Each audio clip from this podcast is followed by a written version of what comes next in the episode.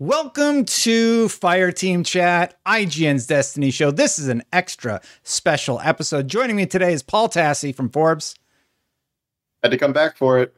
That's right. And Ty Guy Travis is back. McClunky. Oh my God. Hearing you say welcome to Fire Team Chat is like stepping into a warm bath, Destin. Feels It- so good. It is great to see one of you again. And I'm just kidding. It's great to see you both again. Uh, we had a big reveal today. So we're doing an extra special episode of Fire Team Chat. We're going to be talking about the big Witch Queen reveal that just happened. We're going to be talking about Season of the Lost, the, the final expansion in the Light Saga. And uh, yeah, well, let's get right into it. So, Witch Queen was revealed. What what's your reaction to it? What's your hype level at? Paul, where are you landing? I'm gonna go with like a like a nine and a half. That's fair. almost That's fair. almost perfect, minus a few key things, but ultimately I am very satisfied with it, and uh, it was a very good show, and I'm I'm really excited to dive into both the new season and to look forward to it in February. Travis? Yeah, I'm a nine. Uh, IGN doesn't do a, t- a 20 point system anymore. So uh, I, I've got to choose a, a full number. Um, Yeah. uh, yeah, I, I would say a nine. Like it, it's, it's a, it, it, it was a great show. It mapped out everything they want to do in the future and it showed us some really cool stuff there. Only thing that isn't a 10 is because I just have so many questions about stuff that's happening. And also the leaks took a little bit of wind out of their sails if you were like me and you uh, saw like, you know, 80% of what they showed today in the leaks. But other than that, it was It's cooler in person, like once they're actually showing true. it, and it's not some a hole just leaking it. it's yeah, it's much better, this way. Uh, I loved Yeah. I loved everything that they showed today. And I love how they sort of went back and showed a lot of fan reactions over the years and just how much Destiny has meant to people. For the react for the uh reveal itself and my personal reaction, I'm more around an eight. Honestly, I want to I want to see more. I'm still excited, but uh I, I'm definitely at an eight. Good to see Gjallarhorn come back.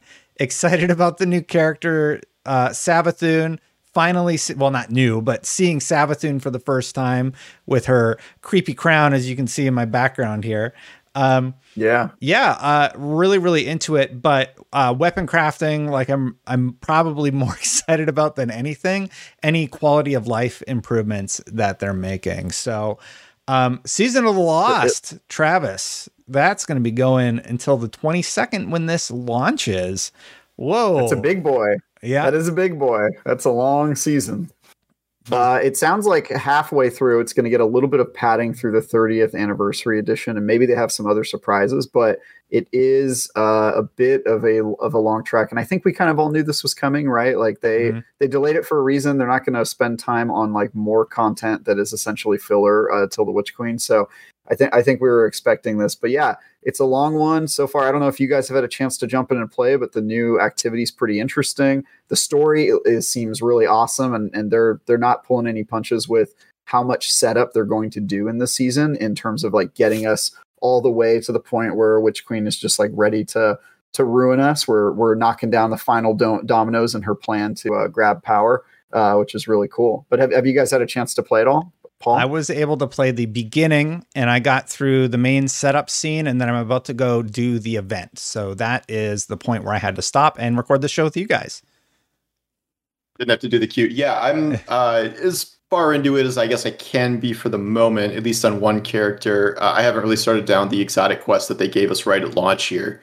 Uh, but I did the intro. I did the. I guess there's kind of two different types of seasonal missions. There's one that's like the six man, and then there's one that's kind of a, solo ascendant realm journey kind of puzzle mystery thing. Um, I think you can do that with three people, but uh, I, I, we won't get into spoilers. It's too early. It's just I am very happy with how it opens, based on something. I had been predicting for quite a long time. Uh, so I thought that was very cool. I do feel like there's a little bit of like weirdness here, where we just we saw the stuff from the Witch Queen, and then now like Savathun is a key part of the story, and we're like, should we be doing all this stuff? Because I feel like Yep. this is not going to pan out very well. but I guess that's kind of the central mystery: is you know, can we trust Savathun and like are we a thousand percent sure that Savathun is the true villain of the Witch Queen? I don't think we are. So you know, who knows? Anything's possible. I don't know. They Yeah, spent you all this can't, you time on can't the meta art. game, Paul. You spent all the time. That's true. Yeah, she's in the yard. I mean, she's and she looks scary, so she must be the the bad. I mean, the whole, the lesson we've been learning all season is that our our enemies can become our allies. So I could I True. just foresaw the next year of me being like the Savathun apologist, and then she's gonna like stab us in the back, and I'll look like an idiot. But Expect the What- what- unexpected. I- I'm wondering what we're actually fighting in this uh this Witch Queen expansion because if if the traveler chooses the hive as well and gives them light and and and that sort of thing, like what is our beef with with the hive at that point? Like, well, what doesn't she kind of- take the light? Isn't it not like the travel? Well, we're using it too. yeah, We're using it too, and I, But I mean, I we, we still us. yeah, yeah, we still don't know We exactly. It's it says in the trailer that she stole it from us, but we still have it, so it it's She not cloned mutually it. exclusive. It's like it's like LimeWire where you you you copy it. Peer, She cloned peer-to-peer, it. Yeah.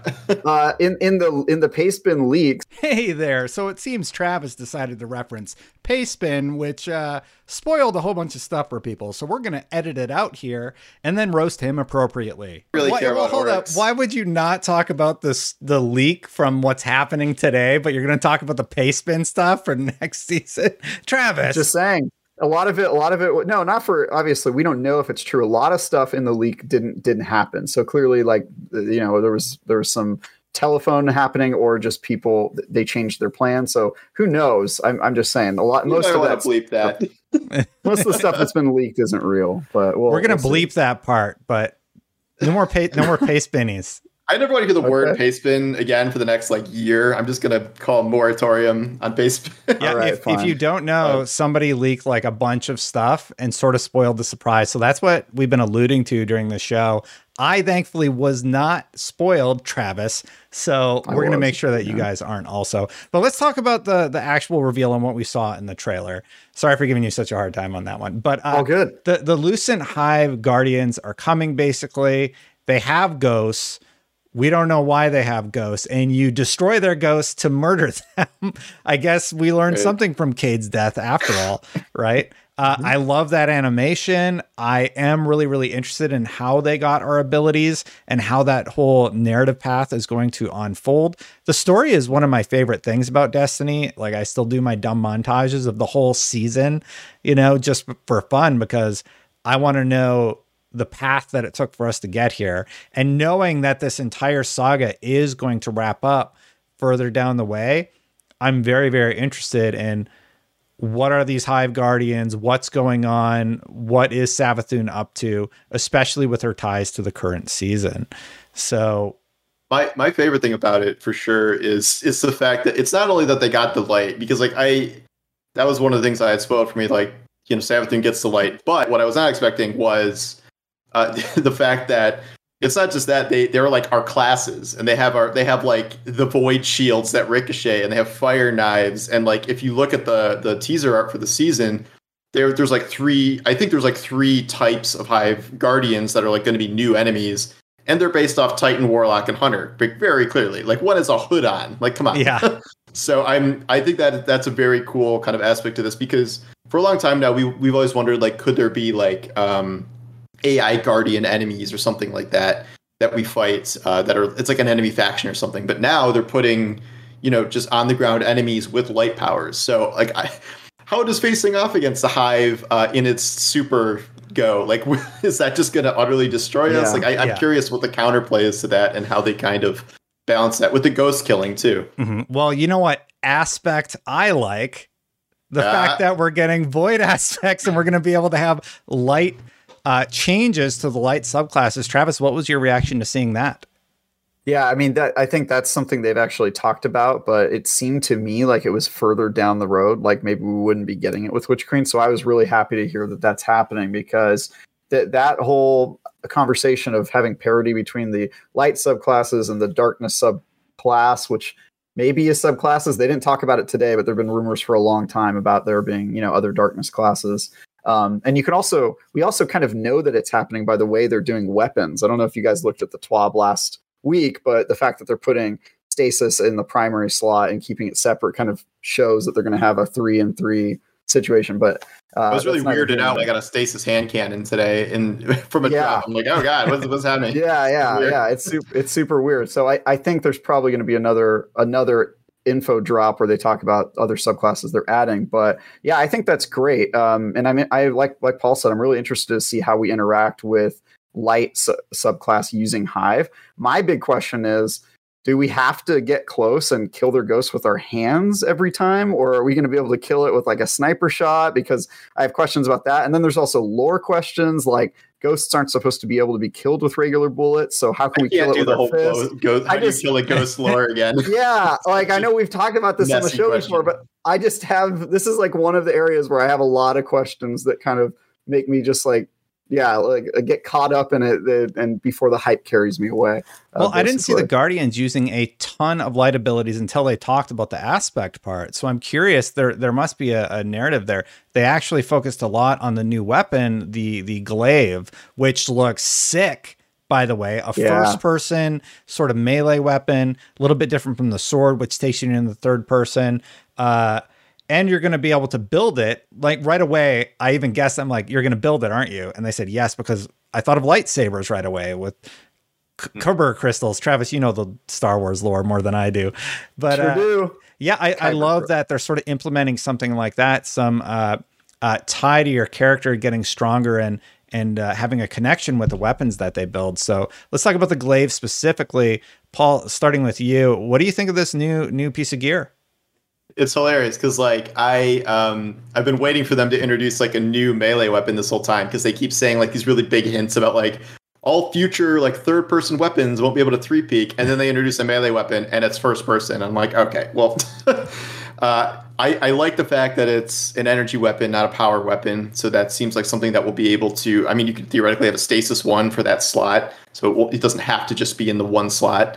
Um, and uh, the fact that you can do kind of combos with it with the, the melee stuff. The only thing that was a little weird, I thought, was the the fact that it shoots like a little energy beam, which seemed a little seemed a little weak. I don't know. It, it's something about that part was off, pew, pew. Uh, and yet, yeah, that was just kind of odd animation wise. But it might it might not be done yet. But the actual like melee part of it and like skewering things. I'm hoping this is leading us to a Monte Carlo catalyst where we can skewer things with the Monte Carlo because not the animation. But Um, I, I, this this was uh, unexpected, except for Tom Warren, who ruined this for me uh, about an hour before launch. But that was one of the things I, I hadn't heard about, and it's it's a genuinely surprising new weapon type because when you think of stuff like this, you're kind of thinking in boxes like, okay, a sawed-off shotgun or something, or you know, like my eternal hammer theory, like that would have been a third third-person weapon, no doubt. So a first-person melee weapon is a very kind of outside the box um, departure that I was not expecting for sure. They need more bass drops to to emphasize the oomph that this weapon's going to have when you're in combat. Travis, Travis, what did you think? Uh, yeah, I, I, guess my main questions were obviously about PvP with the way I played the game, and so my questions were more like, does the does the ranged blast is it more like a shotgun or is it more like a fusion rifle? It kind of looked like a fusion rifle, and I'm wondering if it'll be. They said mid range, but I'm kind of wondering what what the interplay is there because there's sort of a history of Halo of combining melee and shooting. You know, everybody knows like the BXR from Halo 2 where you could shoot them and then really quickly melee them. Uh, so I'm wondering if there's going to be uh, some ability to do that and kind of how, how it's going to work in PvP. But yeah, I mean, I'm, I'm always excited when they introduce new uh, and, and innovative types of weapons because I think that's something that – Destiny really is sorely lacking. There's tons of weapons, but there's only so many archetypes, and so you kind of start to see the same weapons over and over again. And, and I think this is a great way to refresh the sandbox. I'm also just kind of surprised by how much we're getting in this expansion. Like we're getting a new weapon type, we're getting uh, the the gun crafting system, we're getting the raid and the campaign, and then the legendary campaign, which we haven't even talked about, uh, and all that stuff. And it just seems like usually when an expansion comes out, we get one thing. We'll get like a new subclass. That's like the big selling point. And then, you know, Forsaken, we got the bow and and some some smaller subclasses unlocked. Um, but this one, they're really just going all out. So, well, uh, even, even more generally speaking, Travis, how do you feel about the fact that you're going to be crafting weapons? I mean, that's part of the glaive, right? Yeah, I mean that I, I I have a lot of questions about that that I've I've actually proposed on the show that they add like weapon crafting where you can kind of choose your perks and that sort of stuff. My idea was make it really hard like make like gate it behind trials flawless wins or something like that. But uh, glad they didn't uh, do but- that. yeah, right. I, I mean, I guess I, it, I still think it would be, it would be cool. But um, it, my questions are like, how, how do you determine how strong you're allowed to make it? It sounded like you're kind of leveling it up by use, and and then maybe you can add more points. But I'm really interested in in how how that actually works. If you're if you're like putting stat points into range and and that sort of stuff, or if you're uh, just getting to choose the mods and, and kind of how that works. Uh, that that'll be really interesting to me. But I, I, yeah, like I just have way like a lot of stuff with this reveal. I have way more questions than uh, than I than I yeah than answers. I, I'm in the exact same boat with weapon crafting. Paul, do you have any thoughts?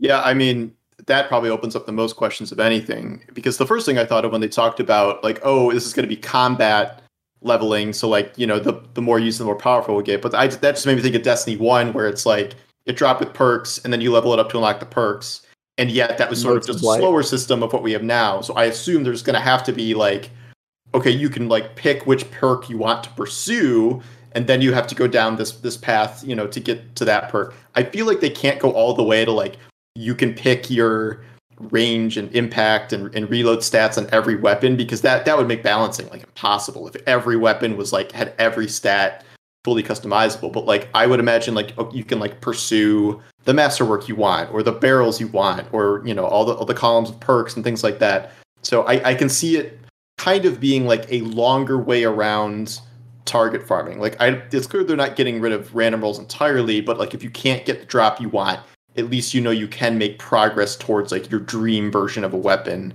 I assume it's just going to take a really long time, and I hope, for the love of God, this is not monetized in any way. I assume it won't be, and think yet so, yeah. we got transmog, but um, because it's so, because it's tied to weapon power and, and Right. usability, I, I really doubt it will be. But Right away, I thought, oh no, synth weave, you know, Yeah, like yeah. immediately. weapon synth, yeah, I, I I can't imagine them doing that, but um, I am very curious to see how it pans out in practice.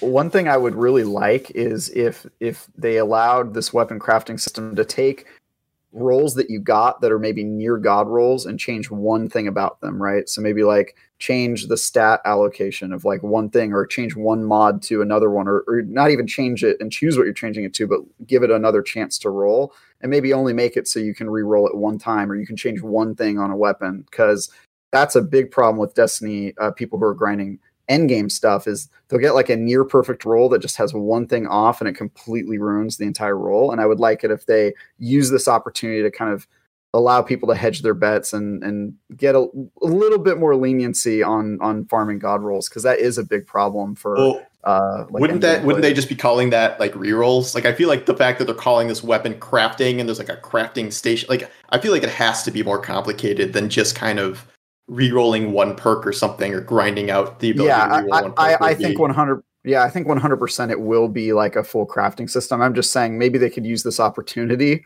Mm. to kind of address some of the other issues and and but yeah you're right i, I think it will probably be like complete from the ground up uh, weapon crafting and then that leaves another question of like are the weapons that you craft going to be competitive with god rolls that just drop or are they you know i just i have a lot of questions about where they fit into the sandbox can you craft any weapon or only specific ones that are, can be crafted is, is that the whole station? weapon system moving to this? Because like they talked about like Yeah. all, all of the new weapons they said are, and then they said they're going to bring back old weapons. So like, are we sunsetting again without calling it sunsetting? Technically, Yeah. Technically, are we just going to yeah. have like the random drop perk rolls, and then everything in the future will be crafted?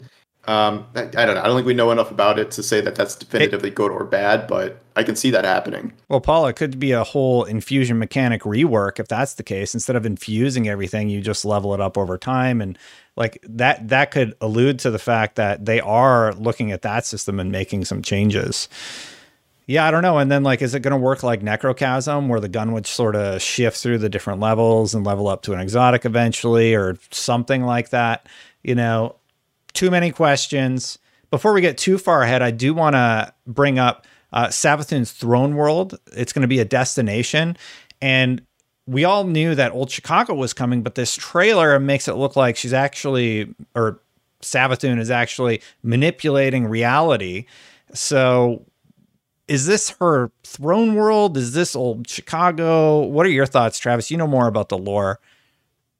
Yeah, uh, Paul and I talked about this before the show, and I think what we both had kind of assumed is that they took the idea of Old Chicago and maybe some of those assets they worked on, and they just reworked it, and so it's not going to be an Old Chicago. It, it kind of seemed like the whole surrounding area was within her own uh, kind of a location of her creation, and so uh, yeah, I, I, don't I don't know if we're getting Old Chicago, which um, you know I'm a little bummed about because there was some you know potential for like giant alligators and stuff like that. The Maybe we'll frogs. still get that in the Throne Right, World, frogs. Or- yeah, was it giant frogs? Yeah. Mhm. Uh, I always think of alligators and swamps, but yeah, uh, giant frogs and stuff like that. I would still like to see it maybe in this environment. I don't know if we'll get it though. So, um, but yeah, I mean, what we saw was really cool. The giant castle was awesome. Uh, the the interesting um, pyramid that's like broken down will be uh, kind of interesting to see it because I, I don't think it's a real pyramid. It's like her her metaphorical representation of a pyramid in her throne world, unless she literally brought one in there. Throne Uh, worlds are that's very my- confusing.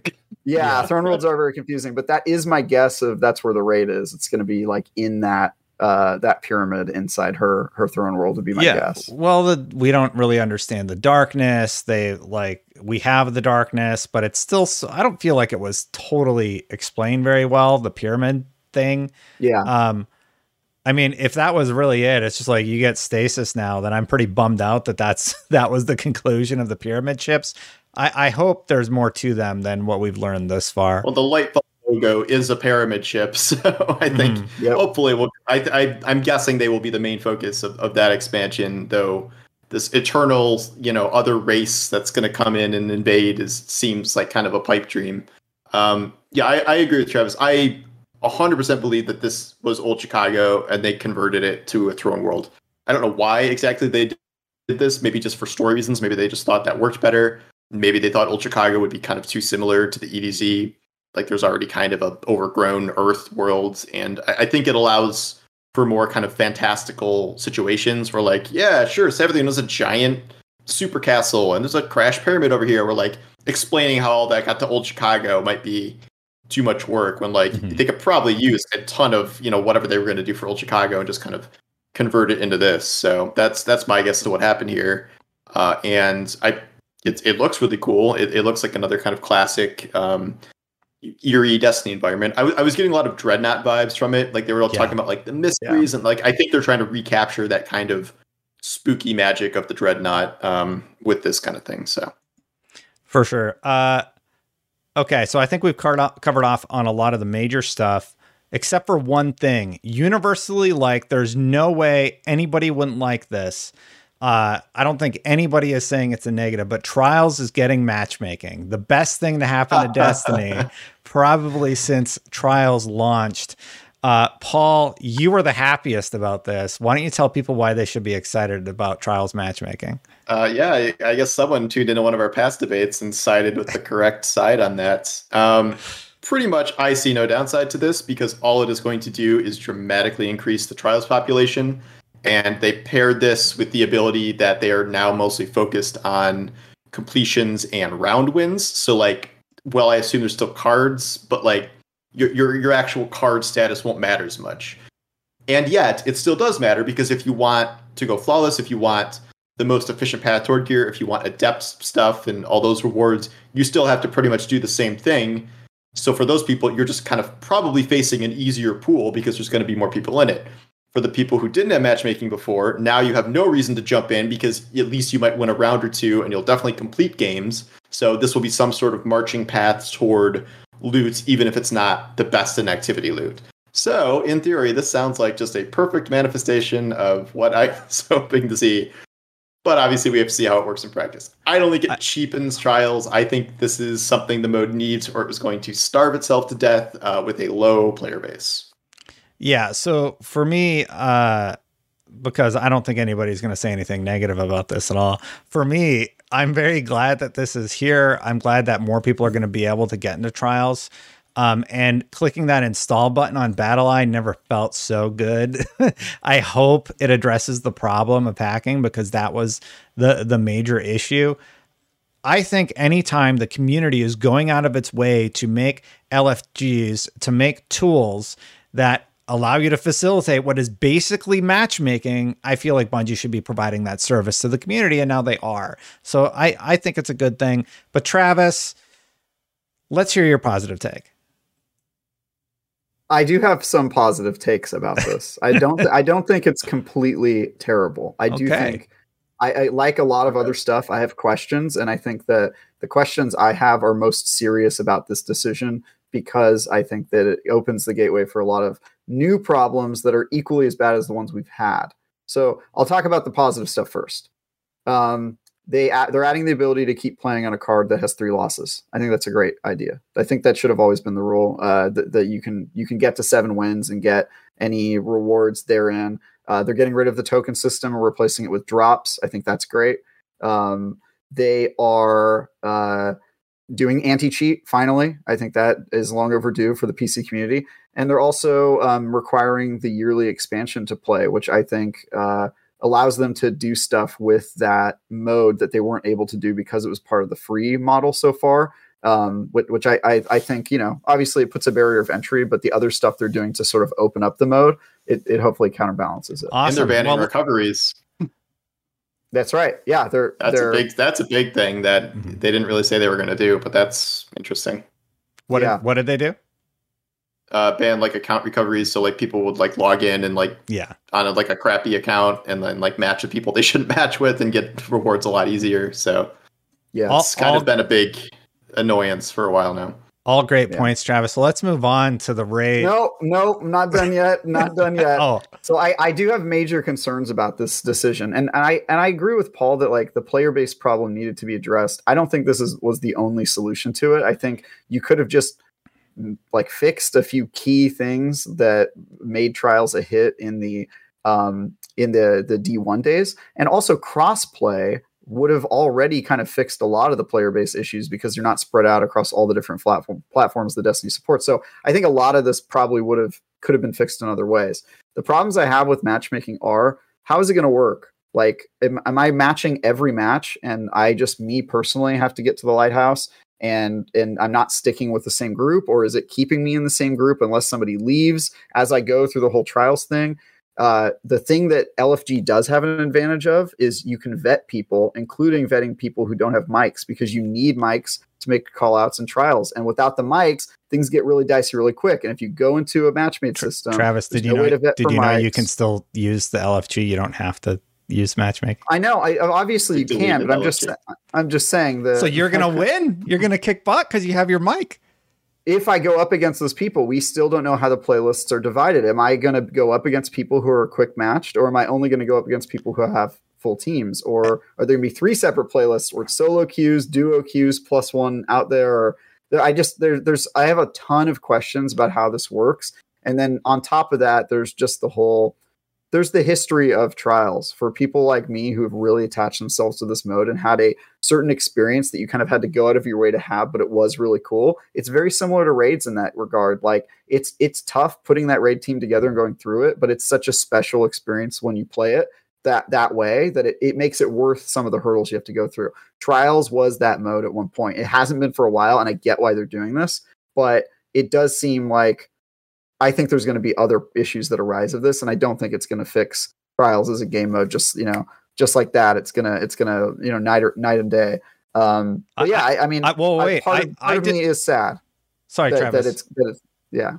Go ahead. Well, I do want to say I do think it is going to be night and day because of the other changes that you mentioned.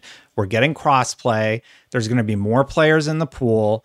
I think for people like you who have your crew that you're going to run with, you're probably going to have a little bit easier of an experience if you get match made with them.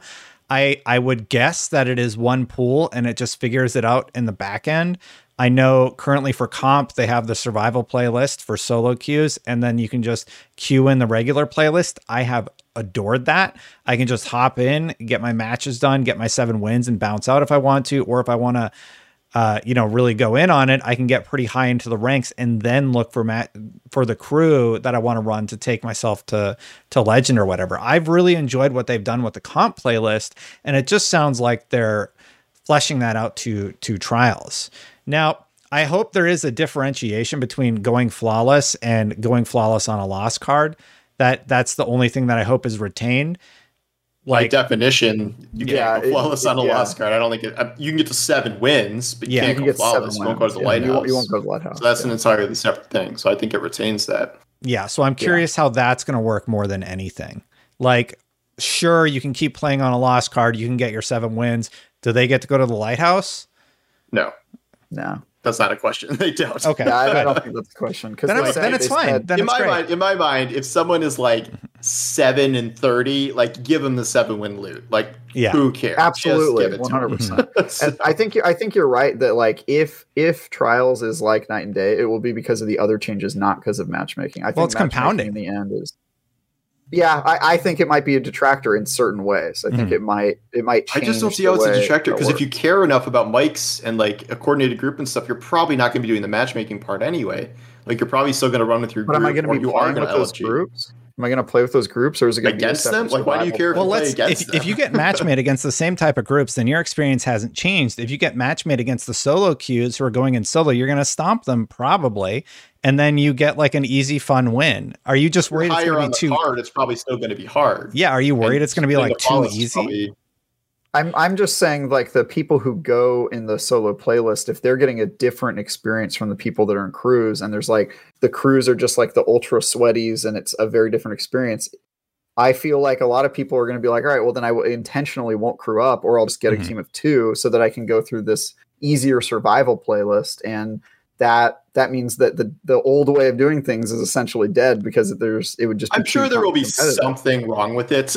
Yeah. Like, Yeah, that's what I'm saying. There's just a know lot. I there have will be so many something, questions. but Yeah. I, I do think it has the potential for more positives than negatives. But I, As I, I agree. It has the potential. It's just I I'm extreme. I'm pretty concerned about this, but I'm not 100 percent like oh Trials is dead. Like I'm I'm not like a naysayer. I'm just saying that as somebody who's really enjoyed the mode when it has worked in the past, I think they could have made all the changes on this list without matchmaking and fix 90 percent of the problems. Cheating is the biggest one. Let's be honest, and that Yeah. I mean that's finally getting getting worked on. So Well, I, I respect hearing your side of it, Travis, and hearing your concern because I do think you speak for that uh, community that is sort of worried about the purity of trials. I'm the one that wrote the article that said I think this redefines matchmaking, and uh, I do stand by that. Nothing like trials had been available at the time. It was it's a phenomenal experience, and with all the cheating and everything that has been tarnished for so long, I absolutely welcome this coming back now in addition, as somebody who has probably queued more solo matches in survival than you have,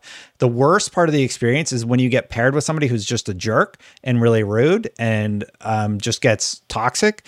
Um, and I and otherwise the gamut is you get paired with okay teams sometimes, and sometimes you get paired with great teams. You never really know what you're going to get. Sometimes it feels like the balancing is a little bit off, but for the most part, I really have enjoyed survival solo and like it's been great. It's been great, but you, you just got to take the good with the bad with it. Isn't Yeah, LFG it's- nothing's gonna be mean, perfect. That happens all the time in LFG, getting Yeah. like But with- bad but with L- toxic people. But with LFG, you can just dip out of that group. If you're in matchmaking and you're on you're on the seventh match and you just happen to get matched with somebody who's bad, it ruins your entire card. That's what So I don't understand. Like, I think we need to know more about how it works. Yeah, It- so that's my that question. happen? Like, that's I guess we won't know until Friday. if but it, or like if somebody leaves, like if you're matchmade with somebody and they don't have a mic, you can't reliably like understand that they're going to have enough time for seven matches or more if there's losses or whatever. And Yeah. and if that person leaves and gets replaced with somebody who's bad, I just see like lots of frustration out of the system, especially if they're matchmaking every match. Because then the, it's the way be the way the I draw. see trials matchmaking working is like it's more for being a loot farm rather than you thinking you're going to get anywhere deep into a card.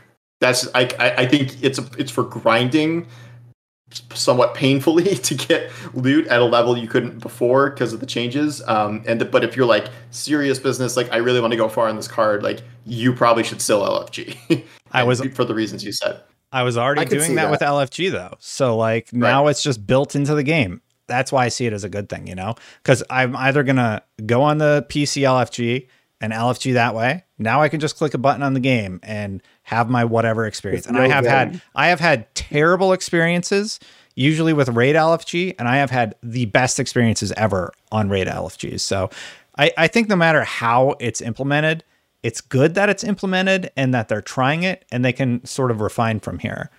You know, Sure. eventually you got to We've try we've, something. We've spent as much time on Trials matchmaking as we did like all of Witch Queen.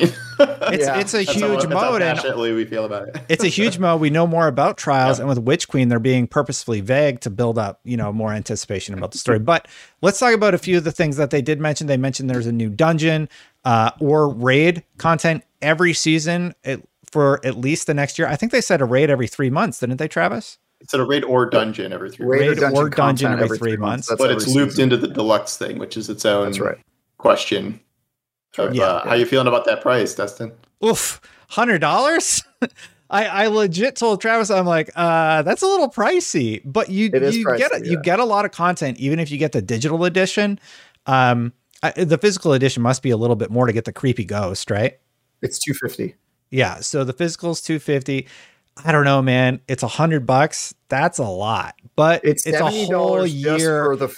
it's let's be honest. It's what 300 hours of content, probably. at I mean, for, Yeah, it's a keep up with year it, worth sure, of stuff to do in a video game if you like it. So I understand that the value proposition is there, but still, seeing that hundred dollar price tag, it, it's a tough pill to swallow. L- let's talk about that. Like, what what were your reactions?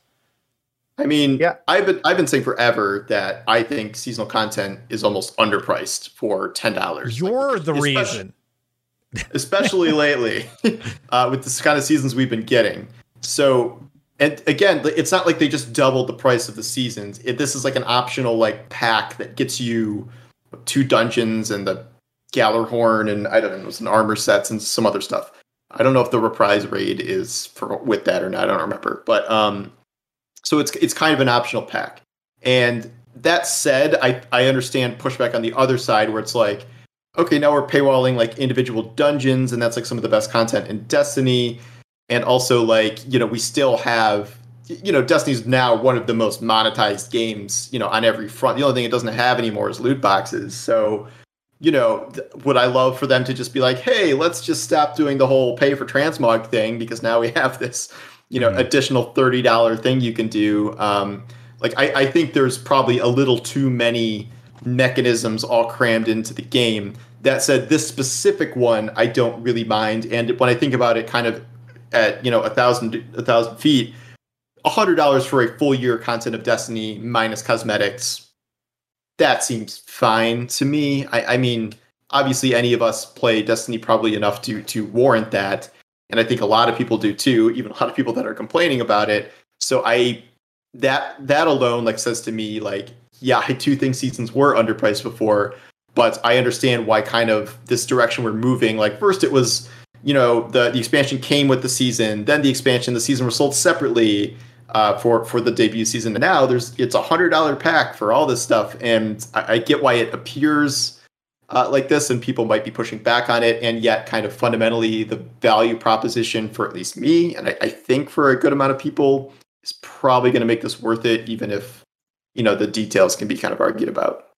Uh, let me try and find the. They have a specific breakdown on the site. So the standard edition, it's uh, what is it, thirty bucks, Travis? You probably know the prices off the top of your head. Uh, it's For the like forty or fifty for for not the anniversary is thirty dollars. Okay, that's standard edition comes with new campaign, and then they talk about stuff that's just uh, new campaign, weapon crafting, glaive weapon archetype, new raid, exotic gear, new six player activity, and then you instantly unlock the Throne World exotic ghost shell, uh, an exotic emote, and a legendary emblem. Then the next step up from that is the deluxe edition, which um, one's like seventy dollars. yeah, which is 70 and then the final one is 100. So the $70 version, uh, you additionally get all that stuff. You get an exotic SMG, a catalyst, an ornament, access to seasons 16, 17, 18, and 19, two dungeons released in year five, and the Throne World exotic sparrow. And then the $100 version, you get the 30 year anniversary pack in addition to all the stuff I said, which is a new dungeon, the Gjallarhorn exotic rocket launcher catalyst and ornament and I think you get the actual rocket launcher. Uh, new weapons inspired by past Bungie worlds, Throne armor, yeah, Thorn armor set, Bungie streetwear ornament set, marathon themed ornament set. That's really cool throwback, by the way. Yeah, And um, unique helmet ornament, exotic sparrows, exotic ship, emblems, shaders, emotes, and more. And then there's the two hundred fifty dollar collector's edition. Okay, wait a minute. So that's better than I thought it was. So it's if it's seventy dollars. So the expansion is essentially forty, and then you're paying ten dollars a season. and Correct. that's just how you get the dungeons, the main dungeons. And then there's another dungeon attached to The uh, collector, the, the, collector's edition. Yeah, so yeah. I, I mean, th- certainly like thirty dollars for the the collect for the anniversary thing is like that one's you're probably got to be a pretty big Bungie fan or Destiny fan because that doesn't seem as worth it as like it's not going to be three quarters the content of like an expansion. It's it's only going to be a couple of things, however cool they are. So Mhm. that's kind of like the are you like a real fan? Like you can get this, but seventy dollars doesn't seem that kind of out of the ordinary for you know a So- normal kind of season pass. Okay, I'm looking on Steam right now. You can get the 30th anniversary pack just by itself for $24.99. You can get the Witch Queen for $39.99, and then it's $79.99 and $99.99. I hadn't realized that you could just get a mix match of what you want. So if you want to pay for the seasons individually, but yeah, uh, and you're kind of right. I like I understand the value proposition, but seeing that price tag of one hundred dollars though, it's just it's it's a big number and uh, it's digital, so it, it I think it initially caught me off guard, but I'm gonna play it for like three hundred hours. Like I'm not I'm I'm not exaggerating, right? Well, and, and we see deluxe editions of games all the time, but it's usually just like here's a bunch of extra physical crap, which Yeah. which like I'd rather have stuff in game for that extra money than you know stuff that's actually valuable rather than and they still have that. You can get the two hundred fifty dollar ghost thing if you want, but you know t- it's not unusual to see you know eighty hundred dollar deluxe editions of games. This just so happens to be like really kind of core essential Bungie content that is mostly just kind of fun and like I guess you can debate the dungeon and Gjallarhorn being paywalled or whatever, but I, I don't know if it's that big of a deal in the end. it, it it just seems a little outdated to me their their model because nowadays if you have as many microtransactions in a game as destiny usually the game's free or you, you know it's it's free and then they sell you season passes and then on top of that they sell you uh, microtransactions but they don't charge you for the It- base game Destiny is this- free. thi- the, it, the base version is free but they're But like still so little is actually free now. Now that they took Exactly, Red War yeah, out, like it, it, it was a very good deal for Red War and two DLCs and like all the old seasonal stuff. you guys But- bring up My- a good my- point. Actually, my what is is, they're Well, wait, Yeah, wait. Let's let's finish that thought really quick because you guys bring up a good point about the pricing and the fact that it is sort of free. What's going to change there? What's going to be added to Game Pass? What's going to be added free for all users on PlayStation and PC? Because are you really just going to leave that base package now that we have so many seasons gone by? When are those going to fall into the the free price box? And Travis, and what's sorry getting vaulted? Yeah, and then what's What's getting getting vaulted? vaulted. They, I, I asked them, and they said that they're not going to confirm or deny anything's being vaulted today. But like, they're like, draw your own conclusions, and I'm like, that means they're vaulting something. Yeah, Yeah. like they, they, they will. Like we know we're losing all the seasonal content when Witch Queen hits, like all from this year. So yeah, that's all I, going I, away. I, I think Forsaken has to go away when Witch Queen happens because of the Dreaming City implications and what's happening I, with s- I Seventh. still don't think so. I still don't I think think so. I think I think Forsaken's going to get vaulted because it just doesn't Forsaken, make sense. Forsaken needs to be the thing that's made free. It would be crazy if they didn't make Forsaken free. Like that's such a good They're going to add it to base the campaign to give to people. Like Yeah. story wise, I totally agree with you, but like content wise, it really only makes sense to cut. I would say the EDZ and almost nothing else, and then I mean maybe Shadowkeep. Nessus, but They- I mean yeah. Shadowkeep is like not as good as Forsaken just generally, but like. They, I, I can't imagine them getting rid of Forsaken before they make it free for, for free to play players. Like that should have already happened, honestly. I think that should have happened last year. So I, I would be amazed if they sunset Forsaken before giving that to New Light people. Yeah, I, I think they probably end up vaulting stuff with Witch Queen because the game's getting bigger. They're going to want to downsize it, and yeah, I, I think that's a foregone conclusion. But I, I will say, like, the, what I my point is that they're they're charging us three different times. They charge you for the the every annual release, which is kind of the old model. Then they charge you for season passes on top of that, which is sort of a newer model, but usually the game is free, and they just charge you season passes. And then on top of that, the game's full of microtransactions. So there's three separate ways they're asking players to pay for things. And obviously, some of them are optional. You can get all the content you want, but it's sort of beyond the price. It just seems like the model itself is a little bit like, damn, there's just like so many ways to spend money on Destiny.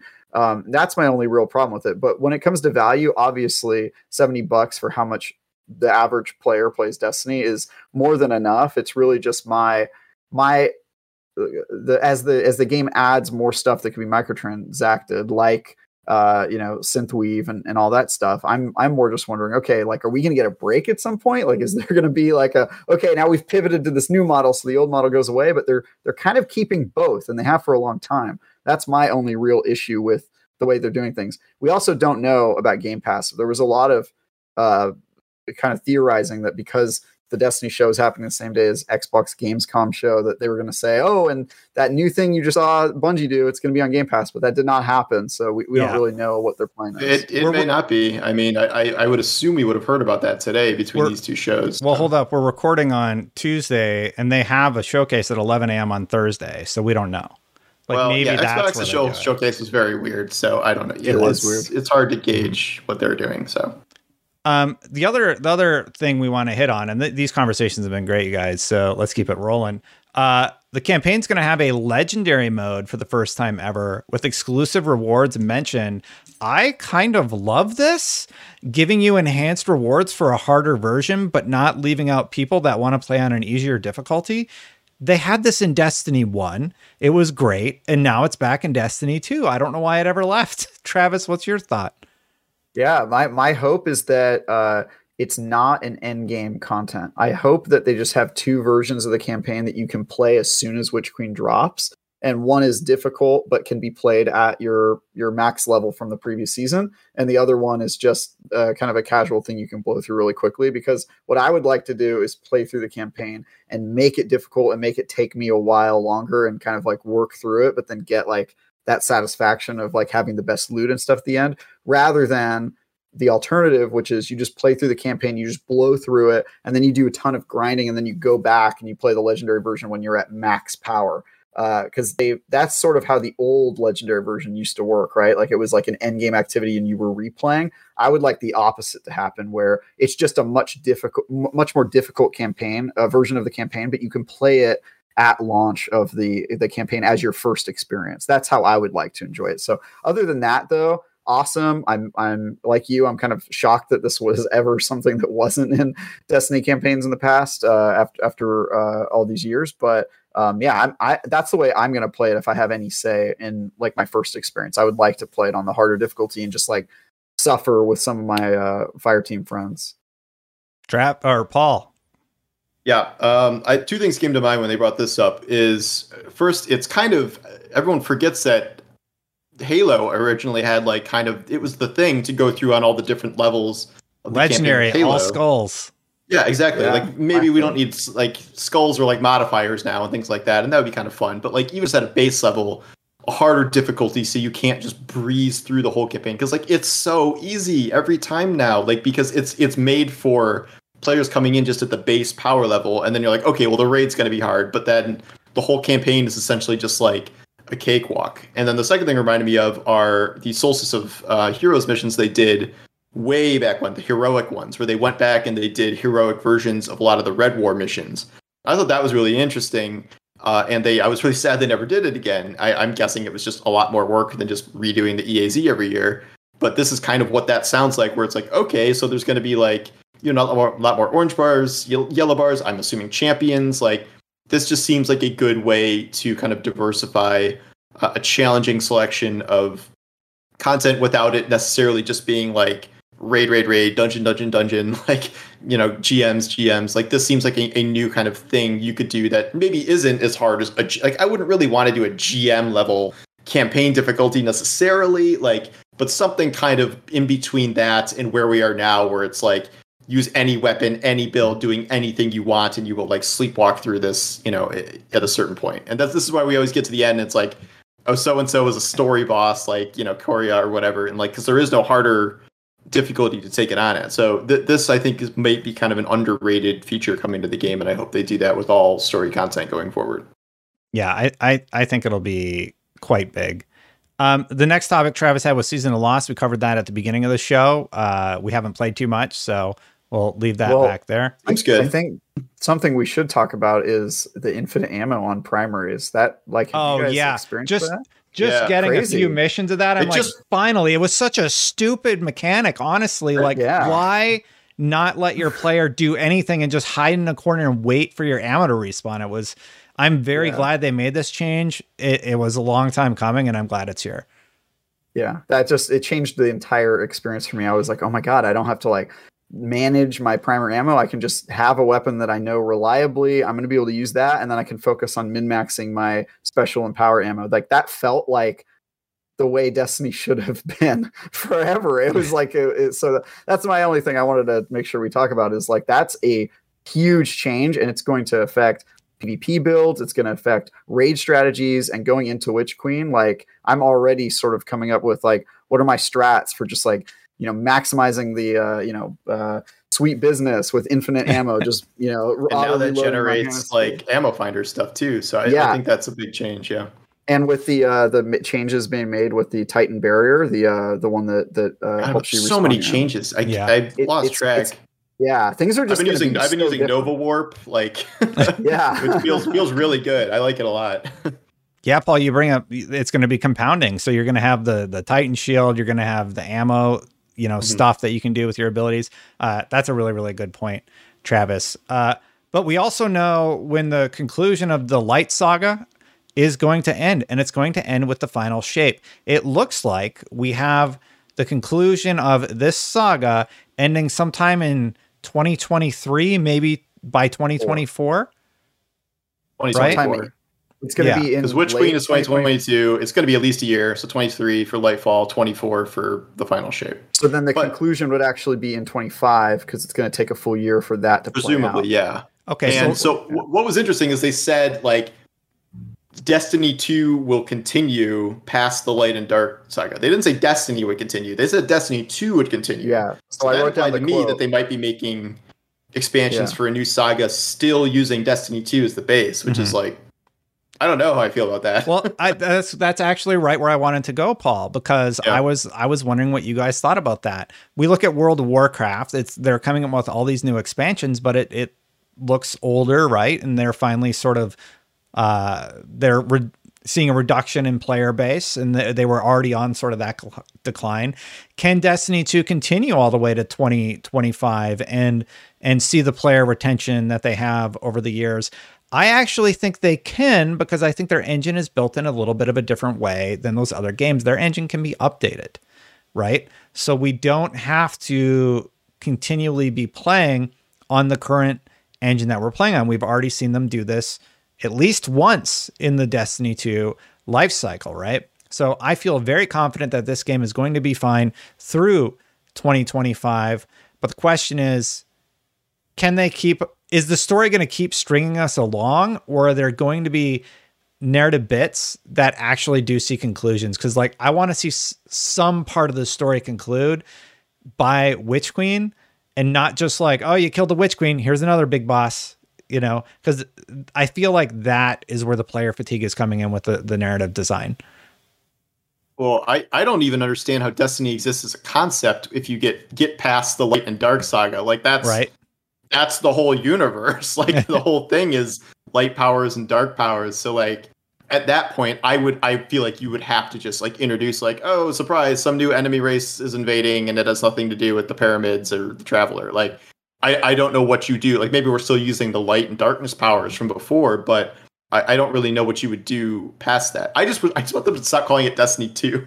I just want them to drop the two finally after you know, after the light and dark saga. Just please drop the two, even if you're going to keep in the same game. But They'll do that's that just me as a, as a headline writer. But yeah, Travis, what are your thoughts?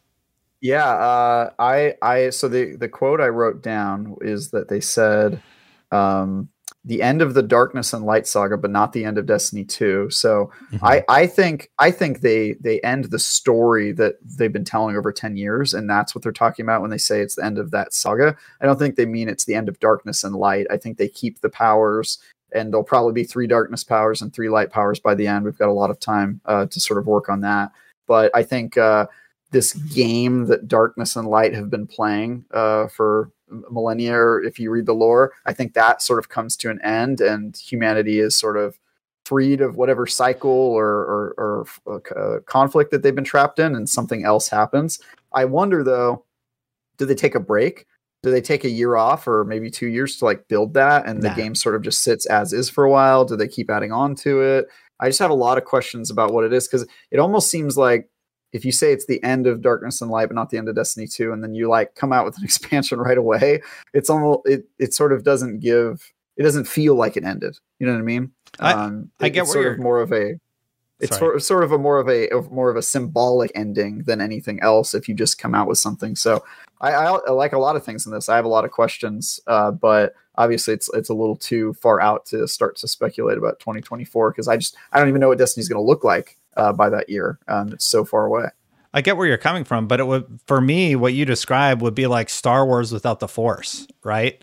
Like that is the core concept of what Destiny is, the light, the traveler, and how that works. If we're gonna see the conclusion of the light saga, are they just gonna take your powers away? It's it's such a key tenant of the franchise. It doesn't I don't think they would sci-fi. do you that. You can do whatever you want. You can be like, we could kill the Traveler in Darkness and claim their power for our own. And then, like, the last line of the, the saga will be like, and now we take our own destiny. And then there's Yeah, new- like, yeah, but you will always have abilities, right?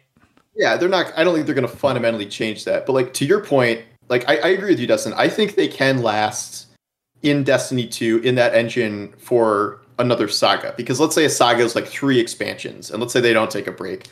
If you do that, by that point, you hit probably around the end of this current console generation or generation of overall power with, with, with whatever. Because that'll be like seven, eight, pushing eight years, I think, by the by the time we get six more Destiny expansions out. So that would be the time. Like if there's a break coming where it's PlayStation 6 time and, you know, that's a thing and we didn't, you know, consoles aren't dying like everyone keeps saying every Yes. generation. Like that that could be the time where it's like, okay, now we're doing Destiny 3 or now we're leaving Destiny 2 behind. Like I, I don't imagine it would survive another generational leap, but it could last this entire generation because we're you know, we're all playing it on PS5 and Series X and it's great and we're having a great time. And like, yeah, it might age, you know, not great compared to other games as time goes on, but I think most Destiny players are, are so kind of laser focused on the game that they might not care or really notice that much. And and Destiny like looking bad and performing bad has not really been a thing on new gen consoles. So I, I have a hard time believing that would be a huge issue. Yeah, I they'll just update the engine. Like that's what they'll do, and then we'll get some like visual overhaul. That would be my guess. Good topics there. Also, we talked a little bit about the 30th anniversary pack, and something popped in my mind because it was on the run of show. As you know, the Microsoft thing is in a few days. What if that rumored Halo crossover is happening on that show because they already talked about Marathon and Bungie? Maybe they're saving the the Halo armor or something Halo related for Destiny for that showcase. That would be awesome. I would absolutely love to show a have a, a Halo ornament. Yeah, they did bad show a lot of. Halo in that uh, trailer, but Paul Paul burst my bubble on that earlier. Apparently, I'll, I'll put on my journalism hat here to just say, like that's that's not happening. Like Why? I I know I know the rumored stuff was you know not to go back to Pastebin, but like that was a rumored thing that was supposed to be happening once upon a time. Uh, my my sources tell me that well that was something that was in talks. It is not something that is about to be revealed like this week, or is not something that is like currently being made or produced. Like so, I don't. It's not impossible maybe for the future, but like if you're expecting Microsoft to show something off in like two days, that ain't happening. like it, I, I, you know, Destiny's a long running game, and they maybe they'll they'll figure it out eventually. But what I'm hearing is that is not happening anytime soon. Thanks Which for ruining why- my dreams. Well, this is why you know they just did a whole presentation where it's like here's Oni and Marathon, and then there's like their Halo themed armor is like there's needler spikes on like one of the shoulders. Yeah. like, Yeah. That's not you know we, we were hearing like whispers of like oh they're gonna have the Magnum. Magnum and the Gravity Hammer and there's a whole No, no, no, no. like- I just mean like an ornament where you can look like Chief or something, you know? I, I Yeah. believe that may have been the initial plan, but Mm-hmm. yeah, well, I, I I don't think anything for sure is being announced this week, but we'll see in the future. Well, we barely touched on this one. Uh, there's three aspects to this. Uh, the biggest one is that Gjallarhorn is back, and they mentioned it, like tuning it and everything. I'm all for Gjallarhorn being back. Just like like Xenophage is stupid overpowered, so you reduce the rate of fire. By the way, I used it through all the opening stuff. It still shreds. So like bring back Gjallarhorn. It's time. You have stupid powerful stuff in the game already. Like, let's go. I'm excited about this. What about you two? No, All right, Paul, why? I'm an anti Gjallarhorn person. Uh, I think Gjallarhorn is is intimately tied to the nostalgia of Destiny One, and yet it's only done so because it was so ridiculously overtuned for the first year of the game that it didn't make any sense to use anything else. So while it's like a nice memory and that was a fun time, and we all have our good Gjallarhorn memories from the drop and when Xur sold it in week two, it doesn't really make a ton of sense for like the the weapon to come back in its current form. And like it's not even that interesting of an exotic. Like it was just a rocket launcher that did a ton of damage that had a bunch of little things that also did it a ton of shoots damage. other rockets. It's a We- we rocket have- that we shoots have other rockets. rockets like that already. Like I, I don't know. I, I know it's achieved this kind of iconic status, but it, it's kind of a damned if you do, damned if you don't situation where if they bring it back and it's underpowered, it's like why do they bother? If they bring it back and it's overpowered, then they're going to run into all the same problems and they're going to have to nerf it again anyway. It's, it's like the Mythoclast problem. It's like they, they Yeah. really undercompensated for that, and now they just buffed it a million. I actually have to use that. I haven't tried it, but I still they haven't buffed it a it. million times. Uh, and so I, I worry about them running into the same problem with that. Um, and I I don't know. I you know I'll get it. Obviously, it's fine, but I'm not a, I'm not a big Gallagher person. I think it's great, but I, I understand the the emphasis. Like that's why I'm sort of at an eight, right? It's like you already took the Gjallarhorn way once, and then used it as a marketing tool back in They black actually took and all away that. twice. Yeah, and now you've taken it away again, and you're giving it back again. I'm just like, all right, like I already, I already did this once, you know. So that's sort of like, like that wasn't that exciting. And just anytime they're like, hey, we're bringing back an old thing we took away from you, I'm just gonna like, all right, like that, that doesn't do anything for me at all right now. We're, Because we're running it's like- pretty low on like useful exotics to even bring back. Yeah. from Destiny. Yeah. Like they're not they they hated icebreakers so much. No with Land infinite Beyond. sniper ammo. Necro, Necro's like one that never I never could see came back. Necro, Mhm. bunch of Malice, Twilight Garrison. No Yeah. Land Beyond, maybe Twilight Garrison, but like we're, we're getting in like the single digits of things that make sense to bring back at this point. Mhm. Uh, so I, I'm not expecting this this pattern to kind of last forever.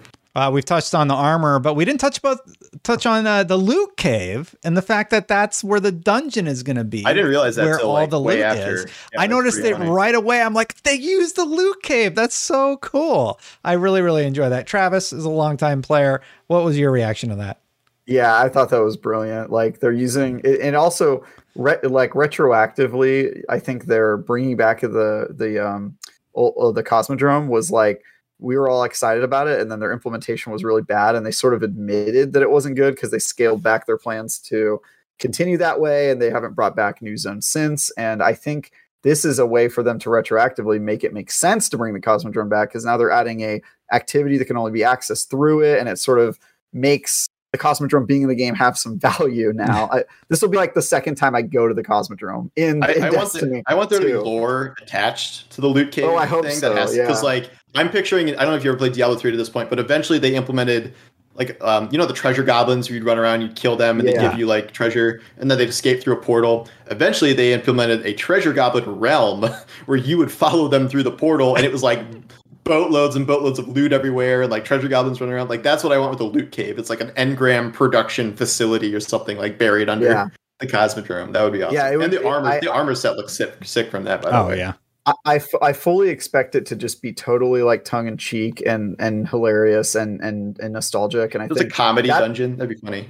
yeah, that's why I'm not worried about the Gjallarhorn thing because like any other time I'd roll my eyes, but because this whole thing is about like Bungie heritage, like the Gjallarhorn's part of that, and even if it, I don't think it's going to be overpowered. I think a lot of people probably aren't going to use it just because of where rocket launchers are in general in the sandbox. But I think it putting it in the game is like a nod to D1, and then they've got stuff for other games that they've done, and and I think that it's going to be a, a really fun, stupid uh, event that I'm going to play the heck out of. So uh, yeah, I I um I, I think this is great. I really hope Master Rahool is involved uh, in the dungeon. I feel like he Yeah. has to, right? Because Yeah. that's his. He narrates his- the whole thing, his yeah. jam. A million Yeah, deaths are not enough. He's the boss. He's the boss. I just You found out that was a quote from Dune. I didn't realize that. I just read Dune. I'm like, oh, there's the million deaths quote. like an idiot. Uh, the final segment we have is Bungie, please, and I would really, forgot. really like to. I have a really, really good one for this episode.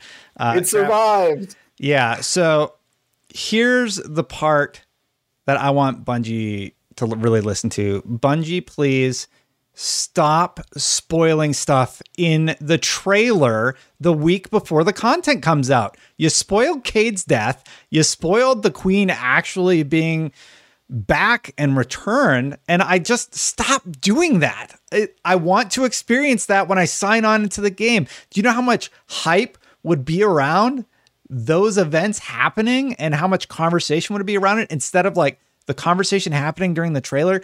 I don't want it to be revealed that way. I want to experience it and then talk about it after I've experienced it. I don't like that they reveal it in the trailers. And that's my Bungie please. Do you got one, Travis? It's a good Bungie please. Yeah. My Bungie please is um is uh I love all the stuff you're doing, Bungie, but Bungie, please, can you give us some of the stuff you already said you were going to give us a really long time ago? Like ex- for example, catalysts on exotic weapons that don't have them.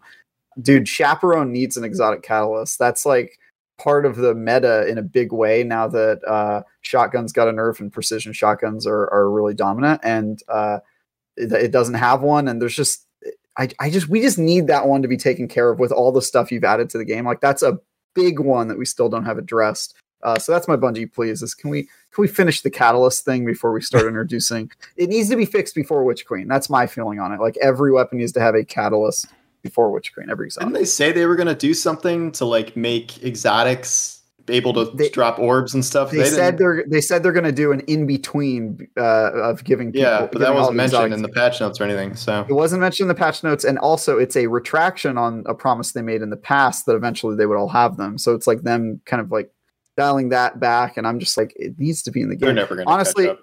I, I, don't think so. Yeah, I, I, if if they could just do the orbs thing before Witch Queen, I'd be happy. But yeah, that's that's my one. Is can we can we fi- can we finish some of the stuff we know needs to happen before Witch Queen, please? That's my um, Paul. What do you? I guess got? I I have two, but I'll just I'll, my one is really brief. Like transmog needs to be free. I I, I don't like this yeah. experiment. There's too many monetization things. I get that you wanted to try it. It should be free. Uh, my other thing is I think we need a better not just like more vault space. We can always ask for more vault space, which we really should get more vault space now. That wasn't mentioned, but um, a better system for kind of Umbral, Prime, Bright Engram, Wild Drop management because it is all crammed into these 10 slots now.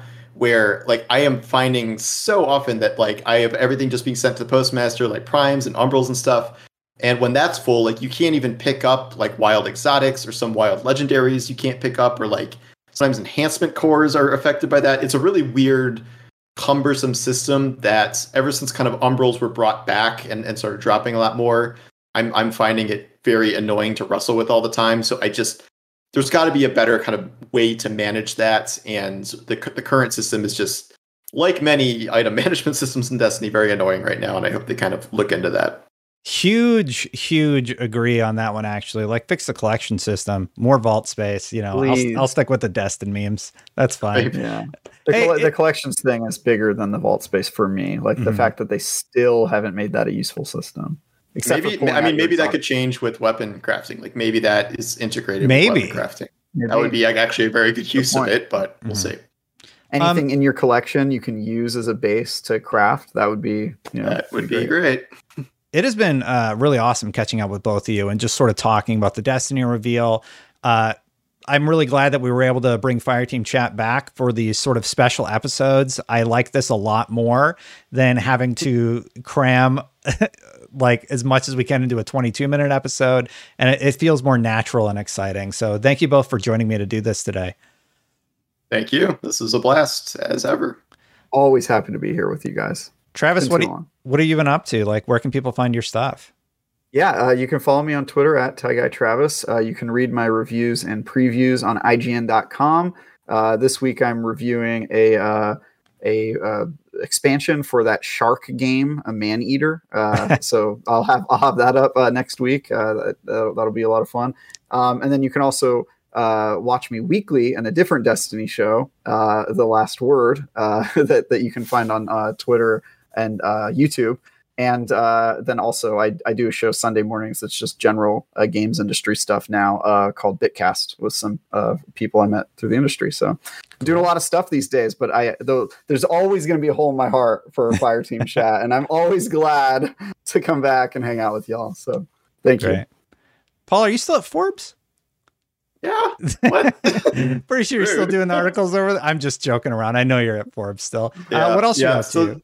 Still doing articles there, so you can you can Google Google Destiny and those will come up. Uh, I am doing YouTube daily, except for this week where I'm leaving and can't do that many videos. But uh, I'm doing almost daily videos on Destiny, sometimes Cyberpunk and Genshin Impact and Outriders and anything with loot in it, essentially.